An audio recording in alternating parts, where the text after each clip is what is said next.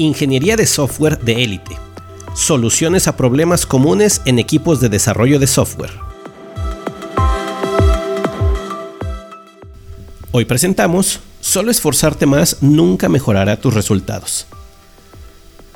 Los retrasos y las dificultades en el desarrollo de sistemas de software son frecuentes. También es frecuente que, cuando pregunto a los equipos y líderes cuáles estrategias se usarán para recuperarse y tener un buen desempeño, responden esto: nos esforzaremos más. No es sorpresa que al hacerlo así, los resultados no mejoran, a veces empeoran.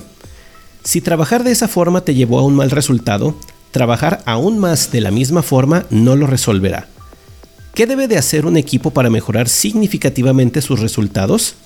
El primer paso es entender el origen de los resultados actuales.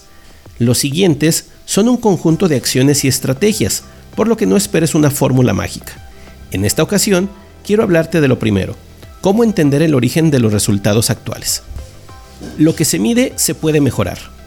Dijo Tom DeMarco: solo lo que se mide se puede mejorar, aunque en un artículo posterior cambió de opinión. Esto significa que necesitas información objetiva del desempeño de un proceso o trabajo para tomar decisiones efectivas, en caso de querer cambiar algo. Esta información te la dan las métricas y las mediciones. Cuando medimos, eliminamos los componentes subjetivos: opiniones, suposiciones y sentimientos. Primero, obtenemos un valor, muchas veces cuantitativo y otras cualitativo, el cual comparamos con un parámetro de referencia. Así conocemos el desempeño para calificarlo como esperado o diferente a lo esperado. Los equipos deben definir estos parámetros, los mecanismos y las herramientas para medirlos mientras trabajan, y comprometerse a recolectar la información minuciosamente. Solo así tendrán los resultados que les permitirá hacer el análisis de su desempeño. ¿Qué podemos medir? Es común que los equipos, cuando quieren hacer mediciones, comiencen a llenarse de métricas.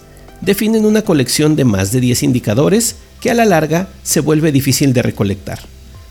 La información que se debe recolectar debe ser fácil de registrar, casi automáticamente, y pedir pocas métricas. Si requerimos más, esas se derivan de las básicas. Yo te propongo lo siguiente como métrica de recolección básica: tiempo, calendario, calidad y tamaño. Los indicadores no son el fin. Las mediciones son útiles para entender el desempeño que estamos teniendo. Para eso las usamos. Sin embargo, es muy común que las organizaciones y los individuos los usen con otros fines.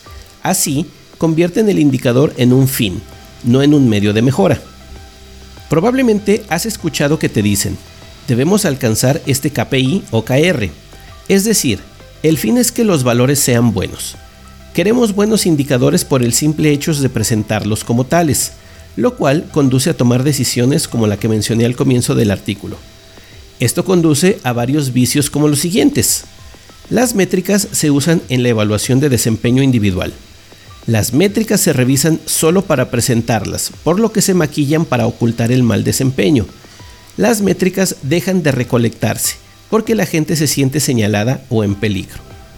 Las mediciones se hacen para entender qué está pasando en el momento actual y pocas veces hacerlo en contextos diferentes. Por esa razón, siempre se analizan sin señalar a las personas. Las métricas tienen fecha de caducidad. A veces he preguntado a equipos por qué están midiendo tal o cual elemento, a lo que responden: no lo sé, pero siempre tenemos que hacerlo así porque así dice el proceso. Esto es señal de que la métrica ha dejado de ser útil y debe desecharse. Las mediciones aparecen y desaparecen y no hay que medirlo todo, ni todo el tiempo. Cuando el equipo detecta que tiene un problema de desempeño, entonces definirá las métricas necesarias para entender lo que está pasando. Una vez que el objetivo ha sido alcanzado, se logra una mejora consistente o el cambio no funcionó, la métrica debe de desecharse. ¿Por qué continuarías buscando algo que ya encontraste?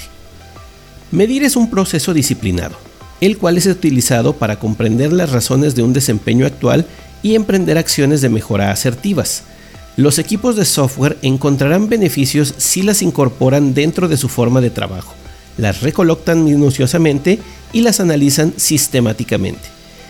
Estamos a punto de terminar esta serie de podcast sobre Project Management, así que nos vemos en el siguiente episodio.